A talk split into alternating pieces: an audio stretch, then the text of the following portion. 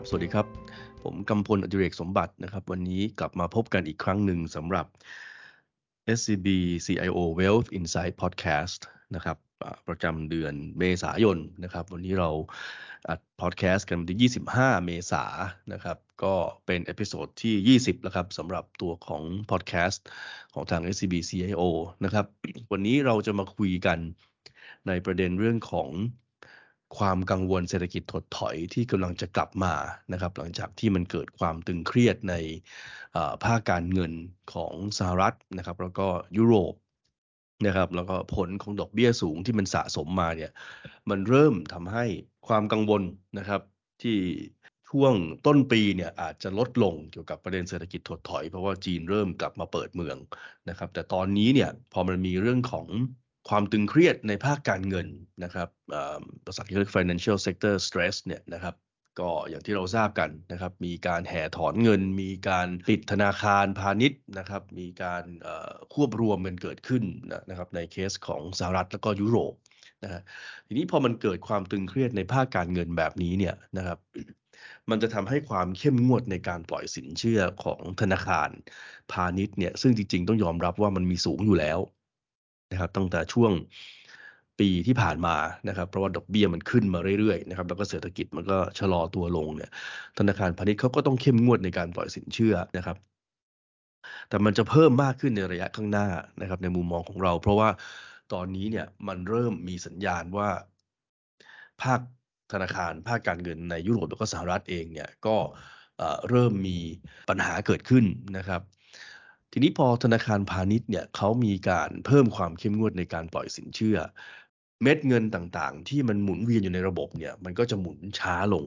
นะครับการขยายกิจการการจับจ่ายใช้สอยเนี่ยมันก็จะทำได้ยากขึ้นนะครับการระดมทุนนะครับมันก็จะทำได้ยากขึ้นนะครับเพราะอันนี้มันจะทำให้เศรษฐกิจหมุนช้าลงบวกกับผลของดอกเบี้ยนะครับที่มันขึ้นมาอย่างต่อเนื่องเนี่ยถึงแม้จะเริ่มเห็นสัญญาณว่าเขาจะหยุดขึ้นดอกเบี้ยแต่ดอกเบี้ยก็ยังสูงอยู่นะครับเพราะฉะนั้นอันเนี้ยมันก็เลยเป็นสัญญาณที่ค่อนข้างชัดว่าโดยเฉพาะในสหรัฐนะครับความเสี่ยงเรื่องของเศรษฐกิจถดถอยเนี่ยเราเชื่อว่ามันจะสูงขึ้นนะครับแล้วก็คงเป็นประเด็นที่จะถูกพูดถึงกันในช่วงที่เหลือของปีนี้คำถามก็คือว่าเศรษฐกิจจีนเนี่ยที่ฟื้นมาจากการเปิดเมืองมันจะเพียงพอที่จะเป็นคนที่ช่วยประคับประคองนะครับหรือว่าศัพท์วัยรุ่นเรียกว่า the bag เนี่ยนะครับเป็นคนที่แบกเศรษฐกิจโลกไว้ได้ไหมคือจริงๆเนี่ยสิ่งที่เราต้องเน้นก่อนก็คือว่าเวลาที่เราพูดถึงคำว่าเศรษฐกิจถดถอยที่มีความเสี่ยงสูงขึ้นเนี่ยผมจะเน้นไปที่สหรัฐเป็นหลัก นะครับตัวยุโรปเองเนี่ยเศรษฐกิจอาจจะชะลอลงค่อนข้างมากนะครับแต่ว่าก็อาจจะไม่ได้ถึงขั้นถดถอยนะครับวิกฤตพลังงานในยุโรปเขาก็จัดการแก้ปัญหาตัวนี้ไปค่อนข้างมากแล้วตัวของกลับมาที่เศรษฐกิจจีนเนี่ยต้องเรียนว่าเศรษฐกิจจีนเนี่ยฟื้นตัวต่อเนื่องนะครับเพียงแต่ว่าถ้าเราดูตัวเลขไส้ใน จี ดี พี ในไตรมาสที่หนึ่งที่ออกมาเนี่ยที่โต สี่จุดห้า เนี่ยมันยังมีสัญญาณการฟื้นตัวแบบไม่ทั่วถึงนะครับไม่ได้เร็วเท่ากันในแต่ละเครื่องจักรเศรษฐกิจอยู่เครื่องจักรหลักๆที่เป็นตัวช่วยให้เศรษฐกิจฟื้นได้ดีเนี่ยก็คือเรื่องของการบริโภคภาคเอกชนนะครับในขณะที่ฝั่งของการลงทุนเนี่ยอาจจะยังไม่เร็วนักนะครับแล้วก็ฝั่งของการส่งออกนะครับก็อาจจะเริ่มเห็นแรงกดดันที่เศรษฐกิจสหรัฐ มีความเสี่ยงเข้าสู่เศรษฐกิจถดถอยนะครับเศรษฐกิจยุโรปยังค่อนข้างฟื้นตัวช้าเนี่ยเข้ามากดดันการส่งออกจีนในระยะข้างหน้าอยู่นะครับเพราะฉะนั้นตัวจีนเองเนี่ยก็ก็ฟื้นตัวต่อเนื่องแหละนะครับแต่ถ้าถามว่าเขาจะโอ้โหฟื้นตัวจนขนาดที่ทำให้เศรษฐกิจโลกมันฟื้นแม้กระทั่งสหรัฐมีความเสี่ยงเศรษฐกิจถดถอยได้ไหมเนี่ยโอกาสค่อนข้างน้อยเรื่องของดอกเบี้ยนะครับมุมมองดอกเบี้ยเนี่ยก็อย่างที่เรียนเมื่อสักครู่นะครับว่าทิศทางนะครับแล้วก็สัญญาณต่างๆที่ออกมาเนี่ยก็ชัดเจนขึ้นเรื่อยๆว่าธนาคารกลางหลักๆเนี่ยน่าจะหยุดขึ้นดอกเบี้ยในช่วงไตรมาสที่สองนี้นะครับแต่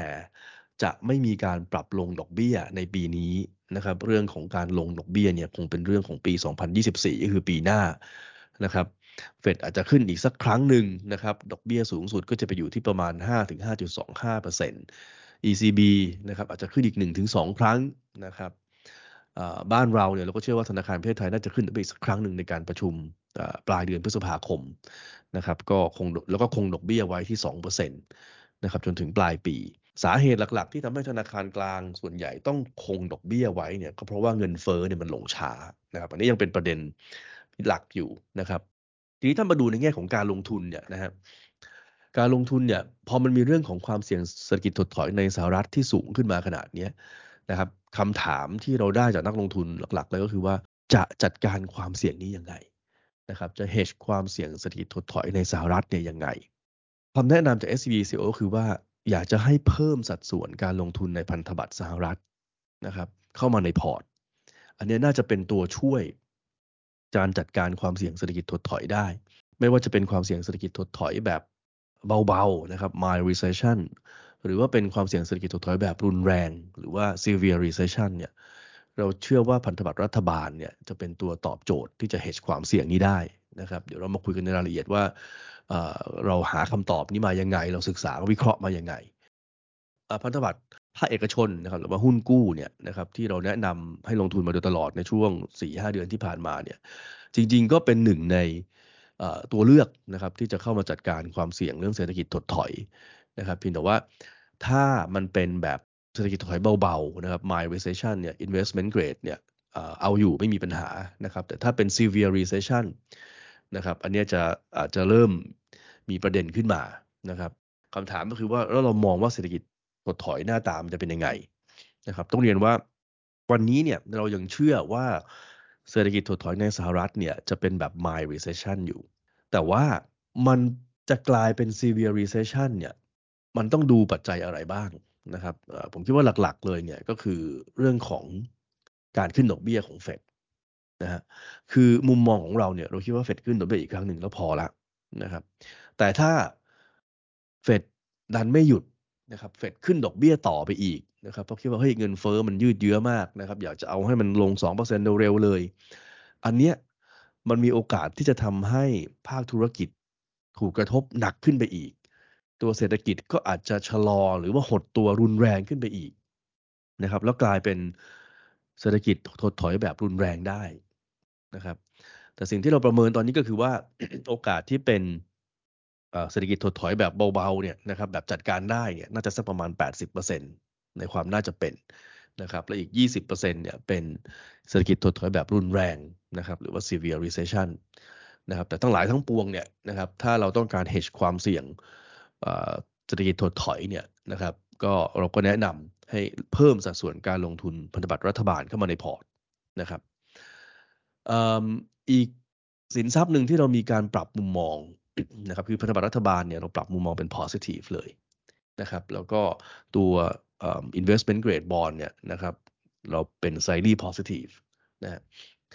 เอ่อตัวหนึ่งที่เราอยากจะให้หลีกเลี่ยงนะครับก็คือตัว high yield bond นะฮะซึ่งเดิมทีเนี่ยเรามองเป็น slightly negative นะครับแต่ตอนนี้เราปรับเป็น negative เต็มตัวเลยก็คือให้ให้หลีกเลี่ยงการลงทุนเลยเต็มที่เลยนะครับเพราะว่าตัว high yield เองเนี่ยก็เวลาที่เศรษฐกิจชะลอตัวมากๆเนี่ยก็มีปัญหาอยู่แล้วคือสเปรดของเขาเนี่ยนะครับหรือว่าราคาหุ้นสเปรดเนี่ยมันจะเร่งตัวขึ้นนะครับความหมายก็คือราคาหุ้นกู้มันก็จะลดลงอ่ะนะครับหุ้นกู้ high yield ก็จะลดลงนะแล้วสิ่งที่เราไปวิเคราะห์ศึกษาเพิ่มเติมแล้วเราเจอก็คือว่าเวลาที่ธนาคารพาณิชย์เขาเพิ่มความเข้มงวดในการปล่อยสินเชื่อนะครับที่เราพูดถึงกันตอนต้นรายการเนี่ยสิ่งที่เราเจอก็คือว่าตัว high yield spread นะครับมันจะเร่งตัวขึ้นตามอันนี้นะฮะพูดง่ายๆก็คือว่าธนาคารพาณิชย์เขาเขาไม่ไม่ปล่อยสินเชื่อนะครับเขาชะลอการปล่อยสินเชื่อเนี่ยคนที่อยากจะไประดมทุนผ่านตัวหุ้นกู้เนี่ยนะครับก็จะต้องเผชิญกับต้นทุนทางการเงินที่สูงขึ้นนะครับยิวอัตราผลตอบแทนของพันธบัตร high yield ก็จะสูงขึ้นแต่มันหมายถึงราคาของตัว high yield bond ตัวนั้นนะที่ลดลงนะครับเพราะฉะนั้นตอนนี้เราก็เลยมีการปรับลงมาให้มันชัดเจนขึ้นว่าเฮ้ยตัว high yield bond เนี่ยนะครับตัวพันธบัตร high yield เนี่ยเราให้คำแนะนำเป็น negative เลยอีกสินทรัพย์หนึ่งที่น่าจะถูกกระทบจากประเด็นเรื่องของการขึ้นดอกเบี้ยแล้วก็บวกกับเรื่องของเอ่อความตึงเครียดในภาคการเงินของสหรัฐเนี่ยก็แล้วก็ของยุโรปเนี่ยนะครับก็คือตัวของ รีทส์ ในประเทศพัฒนาแล้วนะครับหรือว่า ดี เอ็ม REITs นะครับซึ่งเดิมทีเนี่ยเราให้เป็น neutral อยู่นะครับแล้วก็มีการปรับลงมาเป็น slightly negative นะครับหลักๆก็คือความกังวลในประเด็นเรื่องของ commercial real estate นะครับโดยเฉพาะในกลุ่มออฟฟิศนะครับแล้วก็เรื่องของราคาบ้านนะครับที่ชะลอลงมานะครับโดยเฉพาะในกลุ่มประเทศพัฒนาแล้วเนี่ยซึ่งมันจะเป็นผลกระทบกับเรื่องของการฟื้นตัวของค่าเช่าในอีกสักประมาณ สิบสองถึงสิบแปด เดือนข้างหน้าด้วยแต่ยังไงก็ตามเนี่ยเรายังเก็บ อี เอ็ม REITs นะครับโดยเฉพาะ REITs ในไทยและก็สิงคโปร์เนี่ยเป็น slightly positive นะครับเรายังเน้นให้ทยอยการลงทุนในกลุ่ม REITs ในสิงคโปร์แล้วก็ไทยนะครับเพราะว่าอย่างที่เราเห็นกันนะฮะว่าการฟื้นตัวของการท่องเที่ยวการฟื้นตัวของอุปสงค์ในประเทศในไทยในสิงคโปร์เนี่ยก็ยังเกิดขึ้นอย่างต่อเนื่องนะครับแล้วก็น่าจะมีอานิสงส์เชิงบวกต่อเรื่องของค่าเช่าแล้วก็อัตราการเช่าอย่างต่อเนื่องตามไปด้วยนะครับสุดท้ายในประเด็นเรื่องของ มุมมอง asset class เนี่ยนะครับก็คือฝั่งของหุ้นนะครับก็เรายังคงมุมมองเป็น neutral นะครับหลักๆก็คงต้องติดตามก่อนว่าผลประกอบการในไตรมาสที่หนึ่งนะครับแล้วก็ guidance จากบริษัทจดทะเบียนต่างๆนะครับแล้วก็ในแง่ของการคาดการณ์ของผลประกอบการในระยะข้างหน้าช่วงที่เหลือของปีเนี่ยมันจะเป็นยังไงนะครับเพราะสิ่งที่เราประเมินตอนนี้ก็คือว่าถ้ามันมีความเสี่ยงเศรษฐกิจถดถอยวิ่งเข้ามาเนี่ยนะครับมันก็มีโอกาสที่จะทำให้ตัวของการคาดการณ์กำไรของบริษัทจดทะเบียนเนี่ยจะถูกปรับลดลงนะครับเพราะฉะนั้นตอนนี้เนี่ยถ้าเราดู valuation หุ้นโดยเฉพาะในกลุ่มของประเทศพัฒนาแล้วเนี่ยจริงๆก็ต้องเรียนว่าไม่ได้ถูกเท่าไหร่นะครับแต่ถ้ามีการปรับลดการคาดการณ์ของกำไรบริษัทจดทะเบียนเนี่ยนะครับก็มีโอกาสที่จะเป็นแรงกดดันทำให้ราคาหุ้นมันยังลงมาได้อยู่นะครับเพราะฉะนั้นตอนนี้เราก็ยังให้มุมมองที่เป็นนิวทรัลนะครับกับกลุ่มประเทศพัฒนาแล้วนะครับหุ้นในสหรัฐในยุโรปนะครับตอนนี้ก็ถ้านักลงทุนที่รับความเสี่ยงได้นะครับแล้วก็คิดว่าเอ้ยอยากจะลงทุนหุ้นเนี่ยนะครับก็เรายังเน้นที่ตลาดหุ้นจีน A-Share เป็นหลักนะครับแล้วก็ตามมาด้วยหุ้นไทยนะครับซึ่งเราคิดว่า valuation ตอนนี้เริ่มค่อนข้างน่าสนใจนะครับแล้วก็เราเชื่อว่าหลังจากไตรมาสหนึ่งเป็นต้นไปเนี่ยนะครับเศรษฐกิจในช่วงครึ่งหลังหลังจากที่มีความชัดเจนในการจัดตั้งรัฐบาลแล้วนะครับหลังการเลือกตั้งเนี่ย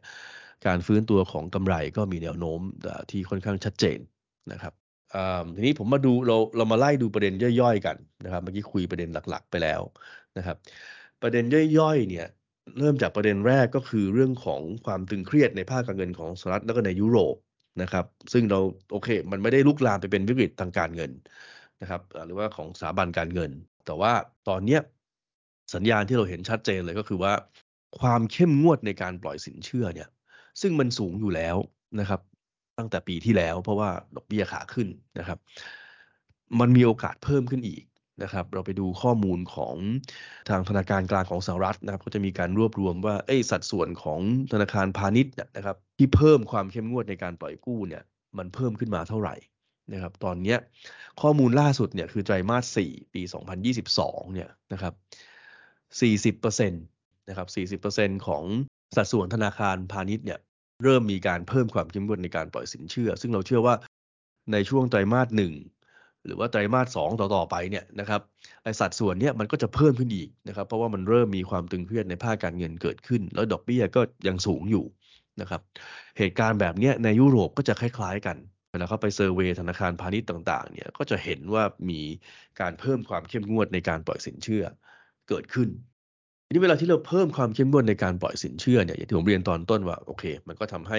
เศรษฐกิจมันหมุนช้าลงนะครับการจับจ่ายใช้สอยก็ทำได้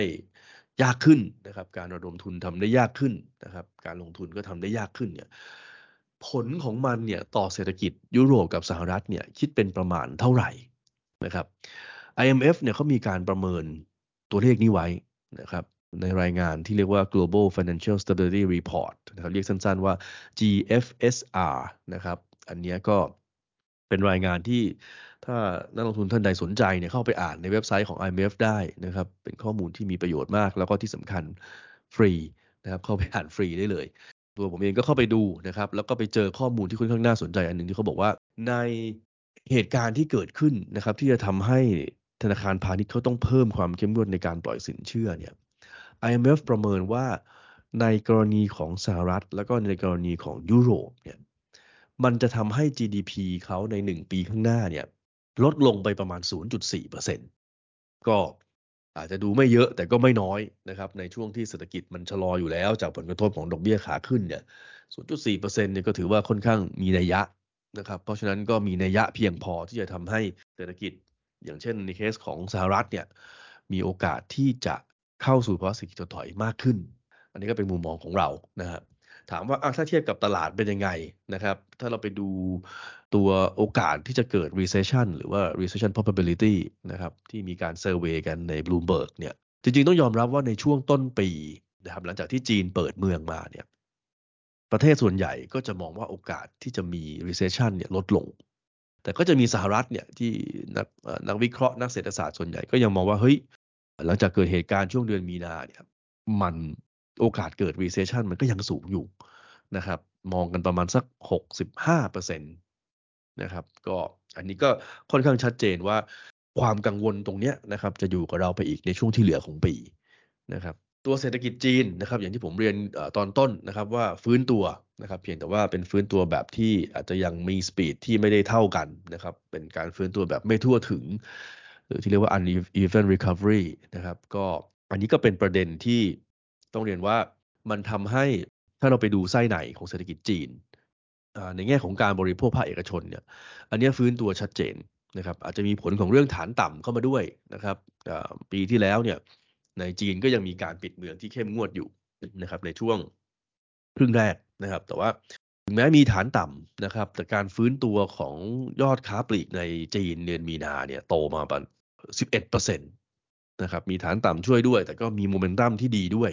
การเปิดเมืองก็เป็นโมเมนตัมเชิงบวกที่มากขึ้นเรื่อยๆแต่ถ้าเราไปดูฝั่งการลงทุนเนี่ยนะครับการลงทุนโตแค่ ห้าเปอร์เซ็นต์ การลงทุนก็ต้องเรียนว่าโตช้ากว่าในเคสของการบริโภคภาคเอกชนการส่งออกก็โตดีนะฮะ สิบห้าเปอร์เซ็นต์ year on year เดือนมีนาแต่ว่ามันมาจากการหดตัวติดกันห้าเดือนก่อนหน้านะครับเพราะฉะนั้นมันมีเรื่องของออเดอร์คงค้างมีอะไรพวกนี้เข้ามาช่วยด้วยนะครับแล้วก็สัญญาณมองไปข้างหน้าก็อย่างที่เรียนนะครับว่าโอกาสที่มันจะฟื้นตัวเร็วๆได้ต่อเนื่องไปอีกเนี่ยก็อาจจะไม่สูงนักเพราะว่าเศรษฐกิจอเมริกาก็มีความเสี่ยงถดถอยนะครับตัวของยุโรปเองก็อาจจะไม่ถึงขั้นถดถอยแต่ก็ต้องยังมียังมีเรื่องของการฟื้นตัวที่ยังไม่เร็วเท่าที่ควรอยู่เรื่องดอกเบี้ยนะครับก็อย่างที่คุยกันนะครับว่าปีนี้ผมว่าเรื่องดอกเบี้ยเนี่ยสิ่งหนึ่งที่นักลงทุนจะต้องติดตามค่อนข้างมากเนี่ยนะครับอาจจะไม่ใช่แค่เรื่องว่าเฮ้ยเขาจะขึ้นดอกเบี้ย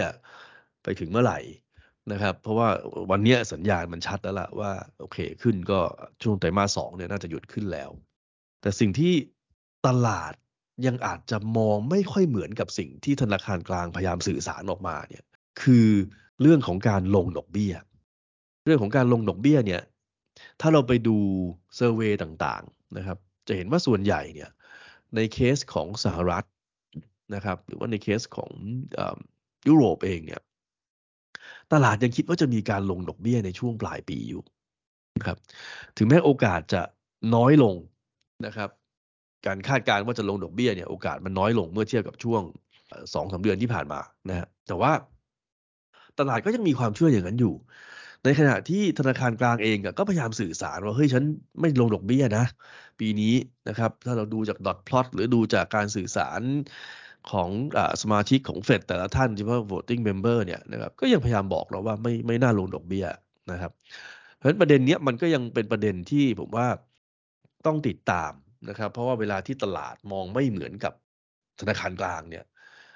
พอมันมีสัญญาณชัดๆว่าใครถูกใครผิดเนี่ยมันจะมีการปรับตัวของตลาดที่ค่อนข้างแรงอยู่นะครับอันนี้ก็ต้องคงต้องดูนะครับว่าเฟดก็พยายามบอกว่าจะไม่ลงดอกเบี้ยในช่วงที่เหลือของปีนะครับแต่ตลาดก็ยังไม่ยอมเชื่อนะครับประเด็นนี้ถามว่า เอส ซี บี ซี ไอ โอ มองยังไงนะครับคือคือเราคิดว่าถ้าเฟดขึ้นดอกเบี้ยอีกสักครั้งหนึ่งเนี่ยนะครับเศรษฐกิจสหรัฐเนี่ยมันน่าจะชะลอเป็นแค่แบบ mild recession นะครับคงไม่ถึงขนาด severe recession ก็คือหดตัวแบบนิดหน่อยนะครับแบบจัดการได้ไม่ได้ถึงขนาดที่จะไปเกิดเรื่องของเอ่อหดตัวรุนแรงแต่ถ้าเฟดดันไปขึ้นดอกเบี้ยเร็วขึ้นไปอีกนะครับต้องต้องเรียนว่าขึ้นดอกเบี้ยมากขึ้นไปอีกแล้วกันวันนี้คงไม่ขึ้นดอกเบี้ยเร็วแล้วล่ะนะครับ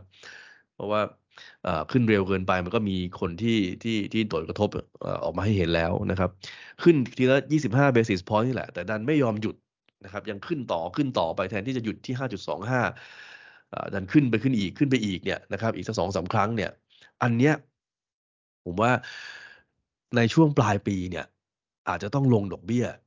นะครับเพราะว่าเศรษฐกิจไม่น่ารับไหวนะครับซึ่งประเด็นนี้อย่างที่เรียนนะครับว่าการมองไม่เหมือนกันของตลาดกับของธนาคารกลางเนี่ยเป็นหนึ่งประเด็นที่เราคงต้องติดตามต่อไปว่ามันจะออกมายังไงนะครับเพราะว่าตลาดการเงินโลกเนี่ยมี reaction กับประเด็นนี้นะครับค่อนข้างมากนะครับถ้าเราดูในในในข้อมูลในอดีตนะครับตัวเงินเฟ้อนะครับที่ยังอาจจะลงนะครับแต่มันลงช้าเนี่ยมันก็ยังเป็นประเด็นที่ทำให้เฟดพยายามบอกเราว่าเฮ้ย เอ่อ เรื่องของการลงดอกเบี้ยเนี่ยมันอาจจะทำได้ค่อนข้างยากนะครับเพราะฉะนั้นตัวเลขเงินเฟ้อเนี่ยก็จะเป็นตัวหนึ่งที่ที่เป็นตัวบอกว่าสุดท้ายแล้วตลาดกับเฟดเนี่ยนะครับใครจะถูกนะครับใครจะต้องปรับก่อนกันนะพูดง่ายๆนะฮะอ่ะโอเคมาที่แง่ของการลงทุนบ้างนะครับในแง่ของการลงทุนเนี่ยอย่างที่เรียนตอนต้นนะครับว่าคำถามที่เราได้จากนักลงทุนค่อนข้างมากเลยก็คือว่าถ้าเรามองว่า recession มันมีความเสี่ยงสูงขึ้นเนี่ยนะครับเราจะ hedge พอร์ตเรายังไงนะครับทีมงานเราเนี่ยไปศึกษามานะครับเราก็จะไปดูสามสินทรัพย์ด้วยกันนะครับที่เวลาที่เกิดเรื่องของ recession เกิดขึ้นเนี่ยตลาดมักจะให้ความสำคัญในการใช้เป็นตัวจัดการกับความเสี่ยงตรงนี้คือพันธบัตรรัฐบาลนะครับหุ้นกู้คุณภาพสูงแล้วก็ทองคำโดยเราดู business cycle เนี่ยเป็นสี่ช่วงด้วยกันนะครับช่วงขยายตัวช่วงชะลอช่วงเกิดเศรษฐกิจถดถอยแล้วก็ช่วงฟื้นตัวมีสี่ช่วงนะครับวันนี้เรายอมรับว่าเราอยู่ในช่วงที่กำลังจะเข้าไปสู่ recession นะครับเพราะฉะนั้นเราก็เลยไปเจาะดูว่าไอ้ช่วงที่จะเกิด recession หรือเศรษฐกิจถดถอยเนี่ยไอ้เจ้าสามสินทรัพย์เนี่ยใครที่ให้ผลตอบแทนเมื่อเทียบกับความเสี่ยงเนี่ยหรือว่า risk adjusted return เนี่ยที่ดีกว่ากันนะครับเราใช้ข้อมูลนะครับดึงเฉพาะช่วงที่เงินเฟ้อสูงด้วยนะครับเพราะว่าเรื่องเงินเฟ้อเนี่ยมันมีผลต่อผลตอบแทนของเอ่อ asset class พอสมควรนะครับเพราะฉะนั้นเราจะไปดูช่วงว่า recession ในช่วงที่มีเงินเฟ้อสูงเนี่ยเงินเฟ้อสูงกว่า สองเปอร์เซ็นต์ พูดง่ายๆนะครับสินทรัพย์ไหนให้ risk adjusted return ดีที่สุดคำตอบคือพันธบัตรรัฐบาลนะครับแล้วก็ตามมาด้วยตัวของหุ้นกู้คุณภาพสูงนะครับทองคำเนี่ยเป็นที่สามเลยเนี่ยครับเพราะฉะนั้นอย่างที่ผมเรียนตอนต้นนะครับว่าถ้าจะ hedge เรื่องความเสี่ยงเศรษฐกิจถดถอยเนี่ยเราแนะนำให้เพิ่มสัดส่วนของพันธบัตรรัฐบาลเข้ามาในพอร์ตแล้วก็ตามมาด้วยตัวของหุ้นกู้คุณภาพสูงนะครับเพราะฉะนั้น rating ที่เราให้กับสองสินทรัพย์นี้ตอนนี้ก็คือ positive สำหรับพันธบัตรรัฐบาลนะครับ slightly positive สำหรับหุ้นกู้นะครับส่วนทองคำเนี่ยเรายังให้เป็น neutral อยู่นะครับเพราะว่าเราคิดว่าด้วยความผันผวนของราคาเนี่ย risk adjusted return อาจจะไม่ได้คุ้มเท่าไหร่ในการที่จะเอามา hedge เรื่องของเศรษฐกิจถดถอยนะครับแล้วก็ตัวราคาของทองคำในปัจจุบันเนี่ยก็ขึ้นมาค่อนข้างเยอะแล้วนะครับก็เลย keep uh, uh, recommendation เนี่ยเป็น neutral สำหรับทองคำในแง่ของพันธบัตรอีกกลุ่มหนึ่งนะครับที่ที่ผมพูดถึงก็คือตัว high yield bond นะครับหุ้นกู้ที่เป็น high yield เนี่ยก็อย่างที่เรียนนะครับว่าสิ่งที่เราไปพบมาจากการวิเคราะห์ข้อมูลก็คือว่าเวลาที่ธนาคารพาณิชย์เนี่ยเขามีการเพิ่มความเข้มงวดในการปล่อยสินเชื่อเนี่ยเราจะเห็นว่าหลังจากนั้นอีกไม่นานเนี่ยนะครับตัวของ spread ตัว high yieldนะครับมันจะเพิ่มขึ้นตามขึ้นมาพูดง่ายๆก็คือว่าถ้าธนาคารพาณิชย์เพิ่มความเข้มงวดในการปล่อยสินเชื่อราคาพันธบัตร High Yield จะลดลงนะครับเหตุการณ์เนี้ยมันเกิดขึ้นทั้งในอเมริกาแล้วก็ในยุโรปนะครับแล้วจริงๆก็ในภูมิภาคอื่นก็น่าจะเห็นลักษณะคล้ายๆกันนะครับล่าสุดเนี่ยตัวสเปรดของหุ้นกู้ในยุโรปเนี่ยเริ่มขยับขึ้นมาละนะครับเริ่มขยับขึ้นมาแต่ในสหรัฐเนี่ยยังไม่ค่อยขยับขึ้นเท่าไหร่นะครับแต่เราคิดว่ามันอาจจะมี lag time นะครับอาจจะใช้เวลานิดนึงนะครับแต่ว่าตอนนี้เนี่ยเราพยายามให้หลีกเลี่ยงการลงทุนใน high yield เลย นะครับก็ปรับเป็น negative เต็มตัวสำหรับ asset class นี้อีก asset class นึงนะครับที่มีการปรับก็คือตัว ดี เอ็ม REITs นะครับ REITs ในกลุ่มประเทศพัฒนาแล้วนะครับสาเหตุหลักๆเลยก็คือว่าราคาของสินทรัพย์ที่เกี่ยวข้องกับ REITs ในกลุ่มประเทศพัฒนาแล้วเนี่ยนะครับจริงๆต้องยอมรับว่าก่อนที่จะมีการขึ้นดอกเบี้ยแบบเร็วและแรงเนี่ยราคาบ้านนะครับราคาสังหาริมทรัพย์ในอเมริกาในยุโรปเนี่ยนะครับมันสูงขึ้นมาเยอะมากนะครับแต่พอดอกเบี้ยขึ้นเยอะๆราคามันเริ่มชะลอลงมาพอราคาบ้านมันชะลอลงมาเนี่ยสิ่งที่เราไปวิเคราะห์เพิ่มเติมนะครับก็ใช้ข้อมูลของสหรัฐเนี่ยนะครับเราไปเจอว่าเมื่อราคาบ้านนะครับเราใช้ข้อมูลที่เรียกว่า ยู เอส Case Shiller Index เนี่ยนะครับพอราคาบ้านมันเริ่มลดลงนะครับตัวค่าเช่าเนี่ยใช้ข้อมูลเป็นของค่าเช่าตัวในตะกร้า ซี พี ไอ ของสหรัฐเนี่ยมันจะลดลงในช่วงอีก สิบสองถึงสิบแปด เดือนข้างหน้าฉะนั้นวันนี้เนี่ยตัวของราคาบ้านในอเมริกาหรือในยุโรปเนี่ยจริงๆเริ่มลงมานะครับในช่วงตั้งแต่ปีที่แล้วที่มีการขึ้นดอกเบี้ยแบบเร็วและแรงละนะครับเพราะฉะนั้นเราก็เชื่อว่าค่าเช่าเนี่ยมันจะเริ่มชะลอลงตามนะครับในช่วงครึ่งหลังของปีนี้นะครับก็เป็นแรงกดดันนะครับกับกลุ่มที่อยู่อาศัยนะครับในใน REITs ของประเทศพัฒนาแล้วนะครับอีกกลุ่มหนึ่งที่ถูกกดดันจากประเด็นเรื่องของดอกเบี้ยขาขึ้นนะครับแล้วก็พฤติกรรมของการทำงานของคนในในสหรัฐหรือว่าในยุโรปเนี่ยก็คือตัว commercial real estate ในกลุ่ม office นะครับทุกนี้อย่างที่เราทราบกันครับมีการทำงานแบบไฮบริดมากขึ้นเรื่อยๆนะครับคืออาจจะมีความพยายามที่จะเอาคนกลับไปทำงานในออฟฟิศ